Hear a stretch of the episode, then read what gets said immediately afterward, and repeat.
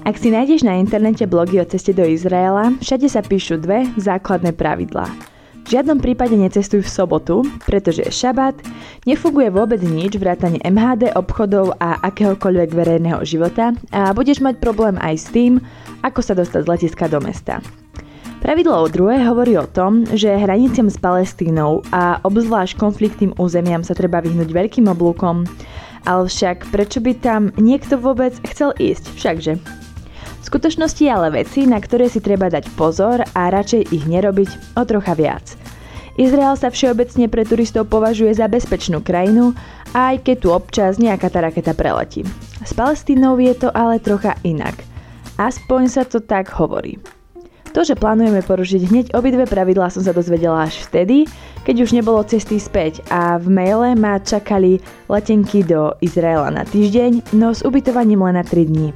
Tie zvyšné dni sme plánovali stráviť u rodinky Vladkovho spolužiaka, ktorá žije za veľkým múrom v krajine nekrajine Palestíne. Kamarát Tarek bol sympatický týpek a tým sa pre mňa stala sympatickejšia aj Palestína – No situácia sa zmenila hneď potom, ako nám pár dní pred odletom oznámil, že zatiaľ nedostal víza naspäť na Slovensko, čo znamená, že by sa nemohol vrátiť a tak nikam necestuje. To nič ale nemení na tom, že môžeme ísť k nemu domov, aj keď bez neho. Tu je pár tipov, trikov a dobrých rád, ktoré ti pomôžu v týchto krajinách prežiť. 1. Ak sa aj napriek výstrahám rozhodneš priletieť v sobotu, nezľakni sa, keď na pasovú kontrolu budeš s davom ďalších stoviek turistov čakať niekoľko hodín. Varovali ťa dopredu. Je šabat, v judaizme sviatočný deň, kedy Židia nesmú pracovať, šoférovať, písať, používať elektroniku ani manipulovať s peniazmi. V tento deň sa venujú rodine a modlitbám a buď rád, že fungujú aspoň tie tri okienka z 50. 2. Pasové kontroly na letisku sú vec, ktorou je Izrael povestný a čo to sa o nich už popísalo. Niekto sa počas nich pri okienku zdrží pár minút, iných si vezmú bokom a pustia ich po niekoľkých hodinách. Opýtať sa ťa môžu na čokoľvek a skúsenejší radia nepodceniť prípravu. Prípade, že s kamošmi plánujete niečo, čo by na pasovej kontrole nemuselo úplne prejsť, napríklad návšteva Palestíny, ktorú chcete utajiť, sa ubezpečte, či majú všetci členovia vášho výletu rovnaké informácie o tom, čo povedať a čo nie. Celkom ľahko sa môže stať, že sa nepoučená osoba dostane naraz v okolnosti prvá a problém je na svete. Keď som k pasovej kontrole prišla ja, prvú vec, čo sa ma pán opýtal bolo, či v krajine niekoho poznám. Podľa inštrukcií som odpovedala, že nepoznám, no keď sa ma v ďalšej vete opýtal, kto je teda v Hebrone, len som na neho vyvalila oči. Na kontrole sestra predo mnou pánovi za okienkom porozprávala, že sa chystáme do okupovanej zóny Palestíny a ja som hneď na to všetko poprela, pretože som nevedela, že nevie, že to nemá hovoriť a že to už povedala. A ak je v tejto krajine miesto, kde by si pri odpovedaní na otázky nemal zaváhať, je to práve pasová kontrola. Od tohto momentu som tomu nesympatickému pánovi prestala rozumieť a zdá sa mi, že začal hovoriť hebrejsky. Situáciu za nás vyriešili chalani, ale myslím, že doteraz nechápu, že sme sa na izraelské územie úspešne dostali. No každému, kto nás tam vtedy videl, muselo byť jasné, že double padamat úplnou hrozbou nebudú a rozhodne nič do vzduchu vyhodiť nechcú. Jedine, že by omylom. Číslo 3. Skúsení cestovatelia radia. Pozor na pečiatky. Ak by ti náhodou nejakú chceli dať, slušne to odmietni. A to aj v prípade, že si vášnivý zberateľ cestovateľských pečiatok v pase. Mohlo by sa stať, že by si v niektorých arabských krajinách, ktoré sa s Izraelom úplne radi nemajú, pečiatky definitívne dozbieral. V Tel Avive ale nepečiatkujú, dajú ti maličký papierik, ktorý ak stratíš, z krajiny sa nedostaneš. Na toto som si dala dokonca pozor aj ja. Úplne som nechcela vedieť, čo by sa dialo v tomto prípade. 4. Ako Vladko povedal, však neodstavia celé mesto a vlaky chodiť predsa musia. No, iba že by nemusia. A oni ani nechodia. Je to vlastne tak, ako všade píšu. Nie sú výnimky. Vlak nepôjde, lebo si práve priletel ty. Z letiska sa do mesta ale dostaneš aj v sviatočnú sobotu, no za taxík si priplatíš. služba má ceny fixné a nezjednal to ani Izraelcov znalý skúsený vyjednávač Peťo. Pár minút jazdy ťa bude stať v prepočte asi 50 eur. 5. Ideálnou dopravou počas šabatu v meste sú kolobežky. Jazdí na nich úplne každý, no na to, aby si mohol tiež, potrebuješ aplikáciu, vodičák a dávku trpezlivosti, kým toto všetko zladíš dokopy s miestnym Wi-Fi pripojením. To v Tel Avive v starom meste Jafo funguje, no na stiahnutie aplikácie, na inštalovanie aktualizácií a nahranie fotky vodičaku si vyhrať niekoľko hodín času. Môže sa stať, že kým sa toto všetko dokončí, vypiješ niekoľko pív a kolobežkou už ísť nemôžeš. 6. Jedlo je drahé, pivo je drahé, voda je drahá, všetko je drahé. Všeobecne je Izrael veľmi drahá krajina. Večera vo fast foode s plastovými stoličkami na ulici ťa vidie toľko, ako na Slovensku večera v krajšej reštaurácii. 7. Bez pochyby najväčším lákadlom Izraela je historicky preslavené mesto Jeruzalem. Staré mesto je rozdelené do štyroch štvrtí, židovská, moslimská, arménska a kresťanská a rozkladá sa na ploche 1 km štvorcový. Na takej malej ploche toľko rozmanitosti. V arménskej štvrti nebolo nič zaujímavé a moslimská bola pre turistov otvorená len pár hodín počas dňa a to skoro ráno. Pani zo samopalmy nás pri pokuse prejsť cez jednu uličku po otváracích hodinách otočili. Vstup je totiž len pre moslimov. Nezistíš si dopredu, neuvidíš mešitu Al-Aqsa, tretie najposvetnejšie miesto moslimov. Môžeš ale vidieť to najposvetnejšie miesto židov, múr nárekov a to stojí za to. Odporúčam však pred návštevou Jeruzalema nepoceniť menšiu prípravu. Každé náboženstvo má nejaké pravidlá a pri vstupe na ich najposvetnejšie miesta je fajn o nich niečo vedieť. Z úcty k ním, ale tiež z úcty k sebe. Môžete sa vyhnúť napríklad tým trápnym momentom, kedy pri múre nárekov budete sedieť a listovať ich knihou modlitieb naopak. Naopak. Pre nás rozhodne najzaujímavejšou časťou bola práve tá posledná, kresťanská. Na tomto mieste je jedno, či veriaci ste alebo nie. Dôležité je, že ten príbeh poznáme všetci. Chrám svätého hrobu, najposvetnejšie kresťanské miesto, ale nevyzeralo tak, ako som si to predstavovala. Videla som už oveľa krajšie kostoly, no neviem, či v nejakom bolo viac ľudí. Zober si zo sebou jedlo a pitie, budeš čakať tak pol dňa. V prípade, že máš bublinkový nápoj, nehrkaj s ním. Poliať podlahu pri Božom hrobe nechceš. Stačí, že som ju poliala ja. Pri potlukách po kamenných uličkách starého mesta som takmer minula údajné miesto Ježišovho väznenia, ktoré bolo dobre schované, no bolo nečakane zaujímavým zážitkom. Via Dolorosa, alebo tiež cesta, po ktorej podľa tradície niesol Ježiš svoj kríž od odsudenia ku križovaniu, bol bod na mojom zozname snov a veľmi som si chcela prejsť všetkých 14 zastávok, No keď cestou miniate davy turistov, stánky s premotivovanými predajcami čohokoľvek, čo sa len dokážete predstaviť a vyhýbate sa zásobovacím autám a motorkám, trocha to svoje čaro stratí. Ale bod na zozname vyškrtnutý. 8. V Izraeli je povinná vojenská služba a to nielen pre chlapov. Stretnúť ženu so samopálom na ulici nie je nič nezvyčajné. Kontroly sú úplne všade, pred vstupom do nákupného centra aj na autobusovú stanicu. V autobuse z Tel Avivu do Jeruzalema sedel cez uličku vedľa mňa vojak a samopal mal namierený môjim smerom celú jazdu. Pochopiteľné, aj keď miestami trocha desivé. To je ale proti tomu, čo nás čakalo v Palestíne vlastne úplne nič. Zistili sme však, že ak na teba niekto mierí zbraňou, pravdepodobne nevystreli, kým ho nenaštveš. 9. Keď prídeš v krajine, ktorá je vo vojne, na miesto, kde je obrovský neporiadok, hrozivý vysoký múr a turistu si naposledy videl pred pár hodinami, múdri ľudia radia v ceste nepokračovať. Keď ale hranice Izrael-Palestína aj napriek varovaniam prekročíš, pravdepodobne sa ocitneš v úplne inom svete. O trocha strašidelnejšom svete. Taxík z Izraela ťa tam ale nedovezie, pretože na územie Palestíny nesmie. S požičaným autom sa tam rovnako nedostaneš. Jediná možnosť, ak teda nie si súčasťou hromadného zajazdu pre turistov mieriaceho do Betlehemu, je ísť pešo. Ja som bola vlastne celkom rada za tento nevšetný zážitok na hranici. Tak ako nám podivní prišli všetci tí ľudia, ktorých sme pri prechode stretli, tak pravdepodobne nechápali ani oni, čo tam robíme. 11. Keď cestuješ do Palestíny a nemáš zabukované žiadne ubytko, lebo kamarát z výšky ti slúbil, že môžeš bývať u neho, aj keď on vlastne ostal na Slovensku, dopredu si zisti čo najviac o tom, čo ťa vlastne čaká. Možno sa ti potom nestane, že ostaneš sedieť na schodoch polorozpadnutej budovy niekde za hranicami za jednosmerným checkpointom, začne sa stmievať a ty nebudeš mať ani len potuchy o tom, kto pre teba príde, na akom aute, ako vyzerá, ako sa volá a vlastne či vôbec príde. 12. Keď cestuješ s dvoma chlapmi a máš pocit, že z nich cítiš strach, cíť ho tiež. Nerozprávaj na hlas, nehyb sa z miesta. Nepozeraj sa smerom, kde sú nejakí ľudia. Nepozeraj sa na ľudí, ktorí si práve počas večerného zvolávania k modlitbe z nedalekého minaretu rozprestredli koberček na hlavnej ceste a začali sa modliť. No hlavne, nefoď. Toto je miesto, kde je absencia pudu seba záchovy neželaná a možno trocha riziková. 13. Tvár sa, že neexistuješ. Rozhodne nekývaj cudzím autám. Zastanú a budú ťa chcieť zviesť. Kto vie kam? 14. Ak nastúpiš do auta niekomu, kto nevie ani slovo po anglicky, no trocha sa usmieva a tvári sa, že po teba naozaj prišiel, dúfaj, že je to fakt ten človek, ktorému si do auta nastúpiť mal. 15. Keď zrazu zastane, bez slova vystúpi z auta a vôjde do polorozpadnutej budovy, neboj, nejde ťa rozpredať na orgány. Pravdepodobne sa o chvíľku vráti s nejakým jedlom, kolou a plastovými pohárikmi. Rozdá keksiky, ponalieva kolu a môžete pokračovať v ceste.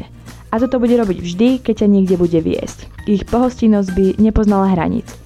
Keby im tam neboli postavili múr. 16. Ak cez to vidíš len samé rozpadnuté domčeky bez dverí, nezúfaj. Možno v tvoj domáci zastane pred obrovským vyblikaným palácom a ty nebudeš spať kde si v stodole na slame. Možno dostaneš pre seba a svojich kamarátov celé jedno poschodie a dve postele pre vás špeciálne od niekoho požičajú, aby ste mohli byť spolu je takmer isté, že urobia všetko preto, aby sa ich hostia cítili čo najlepšie. 17. Nezľakni sa ani toho, ak na záhrade na teba čaká 15 ľudí na plastových stoličkách a nespočítateľné množstvo detí. Na návštevu zďaleka sa prišla pozrieť celá ulica a všetkých detí. 18. Jedna ulica, 14 domov, jedna rodina. Tarekovi bratia a jeden Omar s palácom a dvoma manželkami – pretože keď chceš mať žien viac, môžeš, no všetky musíš zabezpečiť rovnako. Napríklad pre každú jedno poschodie domu a dve deti. 19. Keď sa ocitneš v spoločnosti samých arabských chlapov a si žena, tvár sa, že tam nie si. Veľmi pravdepodobne sa tak budú tváriť aj oni. Ruku podávajú chlapi len chlapom a ženy zase len ženám. Prvé dni sa na nás so sestrou nikto z chlapov ani nepozrel. Prvýkrát na mňa jeden z nich prehovoril vtedy, keď som pri večernom posedení omylom odhalila koleno. 20. Anglicky sa na tomto mieste neporozprávaš, no veľmi ocenia aj to, keď sa naučíš ahoj a ďakujem po arabsky. To ti bude úplne stačiť, zvyšok zvládne Google Translate a pomocou aplikácie sa celkom fajn a miestami aj vtipne s domácimi porozprávaš. 21. Oblečenie je kapitola sama o sebe. Zahaľ sa. Čo najviac. Keď nemáš dostatok oblečenia, no stále to isté. Ja som síce vedela, že v Jeruzaleme budem potrebovať zakryť trocha viac časti tela ako doma, úplne som nepočítala s tým, že v Palestíne to bude ešte prísnejšie. Takže šaty, ktoré som si kúpila špeciálne na návštevu starého mesta, som nosila nasledujúcich 5 dní stále. Bol to totiž jediný kus oblečenia, ktorý nepotreboval dodatočné šatky a rôzne iné prikryvky, ktoré v takých teplotách fakt nechceš. 22. Pozor na akékoľvek prejavy lásky. Tu by to úplne nemuselo prejsť. Žiadne ruky, pusy ani objatia pred domácimi. Prvýkrát ma Vládko chytil za ruku vtedy, keď sme boli v Betleheme v kresťanskom kostole na našej bezpečnej pôde, kde dovnútra nášho omara nepustili. 23. Keď počas sedenia na balkone počuješ zvuk samopalu, no domáci ťa uistí, že to je len ohňostroj na svadbe, v stredu večer bez vizuálnych efektov, vermu, je to ohňostroj. 24. Keď pre teba domáci postavia jedlo, zjedz ho. Keď pre teba postavia jedlo pre celú ulicu, zjedz aj to. Ak čokoľvek necháš na tanieri, budú si myslieť, že ti nechutí. Keď zješ úplne všetko a vládzaš ešte dýchať, príde ďalšie jedlo. A už vieš, čo s ním máš urobiť. A ešte čaj. A dezert. Zjedz všetko. 25. Ak máš rád humus, falafel, baklavu alebo arabský chlieb, na tomto mieste sa tomu vyhni, pretože ak to vyskúšaš tu, už ti nikdy tie slovenské prevedenia chutiť nebudú. Úplný strop je ešte teplý domáci arabský chlieb a v tesnom závese za ním je všetko to ostatné od dvoch manželiek, čo neviem pomenovať a čo nám každý deň pripravovali. 26. Vodná fajka je každodenný rituál. Naraz ich funguje niekoľko. Môžeš aj keď si žena. No prvý deň som zabala robiť čokoľvek, čo robili muži, len som nenápadne sedela, nedávala o sebe vedieť a kúkala, tak ako to u nich robili ženy. 27 arabských žien sa vôbec nemusíš báť. Sice vyzerajú, že sa s tebou baviť nemôžu, kým nedostanú povolenie, no môžu a hlavne chcú. Problém je, že ak nevieš arabsky, úplne si nepokecáte. Tri dni sme sa obchádzali, na náš rozhovor poslednú noc mi nielenže zodpovedal takmer všetko, čo som vedieť chcela, no súčasne bol jeden z najzaujímavejších, aký som kedy s cudzincom viedla. A to nielen kvôli tomu, že prebiehal s prekladateľom cez FaceTime, Celú dobu mi vrtalo v hlave, ako vlastne žijú. Či ženy žijú spolu na jednom poschodí a pán domáci na druhom, alebo každá žena má poschodie vlastné a on sa medzi nimi len strieda. Ale čo tie deti, ako fungujú, ako sa berú? Každá má svoje deti alebo všetky berú ako vlastné? Otázok som mala milión, len toto sa úplne v arabskej rodine neopýtaš. Ľady ale prelomíš, keď im povieš nejakú pikošku zo svojho života. Napríklad to, že sa so sestrou nepodobáte, pretože máte síce jednu mamu, ale za to dvoch otcov. Vtedy aj oni pochopia, že si prišiel z úplne iného sveta a to, čo oni absolútne nechápu, je pre nás úplne normálne. Teda zase až tak úplne nie. Keď som ale po chvíľke konverzácie s manželkami pochopila, že ich sa fakt bať nemusím, začal som sa pýtať na všetko. A oni s radosťou odpovedali. Každá má vlastné poschodie, všetky deti berú za vlastné a je jedno, od ktorej manželky sú. Navzájom sa berú ako sestry, no ďalšiu by k sebe do rodiny pribrať nechceli. Omar vyzeral, že by to do plného počtu, čo je chlap plus 4 manželky, rád doplnil. Ale kto vie, či to náhodou už nechystá, pretože jeho palác vyzeral tak, že sa tam ďalšie poschodie už pripravuje. Čo ma ale prekvapilo asi najviac, boli ich deti. Celú dobu tam s nami boli okrem iných aj dve veľmi roztomilé dievčatka, ktoré sme považovali za dvojičky. Od manželiek sme sa dozvedeli, že jedna je jednej a druhá druhej, no rozdiel medzi nimi je len pár dní. Rovnako to bolo aj so staršími cerami, tiež medzi nimi bol rozdiel ani ne týždeň. No to, ako takéto dohadovanie oplodnenia prebieha, som sa ale radšej už nepýtala. 28. Rovnako bolo vhodné nepýtať sa ani na to, aký účel má miestnosť s červenou okrúhlou koženou postelou podsvietená na červeno a svetlom, ktoré pri zasvietení prehovorí aj keď je pravda, že by ma to, čo to svetlo hovorí, celkom zaujímalo. 29. Cestovanie po Palestíne je miestami veľmi adrenalinová záležitosť. Okrem toho, že dopravná situácia je šialená, všetci non-stop trúbia a v aute neustále pípa detekcia nezapnutého pásu, pretože ten sa zapína len v momentoch, keď sa ocitneš na izraelskom území Palestíny. Stále prechádzaš cez rôzne kontrolné miesta ovládané Izraelom a celé je to vlastne dosmutné. Izraelskí vojaci sú úplne všade a mieria samopalmi na auta. Na tomto mieste je vo vzduchu neustále cítiť konflikt a to, ako sa to palestínčanom nepáči. Však toto všetko sa deje u nich doma. V hraničných miestach, ktoré zatiaľ Izrael neovláda, sú na každom rohu obrovské červené tabule informujúce Izraelcov o tom, že keď pôjdeš za ne, prestáva platiť izraelský zákon a riskuješ svoj život. 30. Mŕtve more je pre väčšinu ľudí obrovským zážitkom, no ak nemáš rád teplo, vyhni sa mu v letných mesiacoch. Ešte v septembri má vzduch 40, voda 38 a nech je liečivá akokoľvek, v tomto momente chceš tieň a studenú kolu. 31. Výhodou toho, že bývaš u domácich je to, že ťa vezmu na miesta, na ktoré by si sa ako bežný turista úplne nedostal. Napríklad do Mešity. Alebo na miesto, kde sa bežný turista nielenže nedostane, no dostať sa tam ani nechce na miesto v meste Hebron, odkiaľ sú násilne vysťahovávaní palestínsky občania a do ich domov Izrael stiahuje svojich obyvateľov. Decity je presne ten názov, ktorý 100% opisuje toto miesto. Vysťahované domy, prázdne ulice, odpadky, ktoré vietor rozfúkaval po okolí a keď uvidíš nejakého človeka, pravdepodobne bude mať cez rameno prehodenú zbraň. Smutno desivé. Počas toho, ako sme sa na tomto mieste ocitli my, sa tam niečo stalo a na miesto začali rýchlo prichádzať vojenské autá. V tej chvíli všetci vydesene pozerali, čo sa deje a domáci nás rýchlo vrelotel preč so slovami safe, safe. Sice to úplne safe nevyzeralo, ale ako sme si povedali vyššie, keď domáci povie safe, je to safe. 32.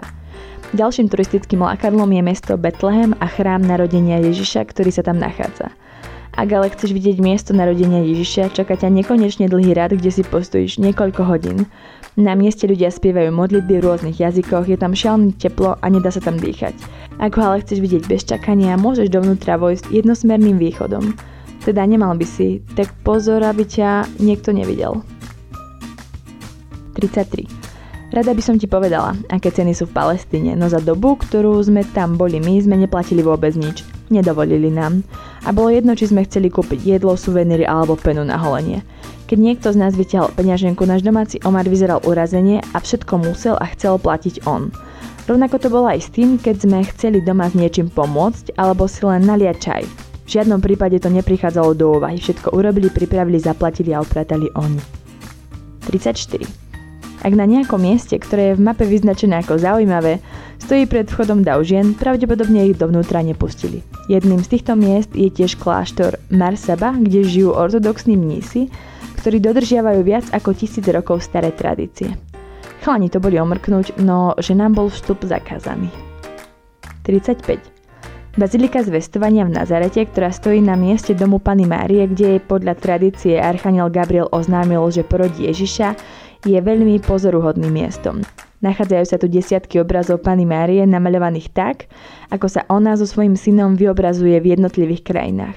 Ak nemáš zahalené kolena aj ramená, niečo na zahalenie ti požičajú. 36. Inak je to ale v Hajfe. Moderné a krásne mesto s nádhernými plážami a ešte krajšími záhradami. Do tých ťa ale v krátkých šatách nepustia a zdieľané prikryvky pre turistov nemajú. Takže ak zahodíš jediné šaty, ktoré si nosil doteraz celý pobyt v Palestíne, lebo si naspäť v Izraeli, máš smolu. Potom ale môžeš ísť plávať do stredozemného mora.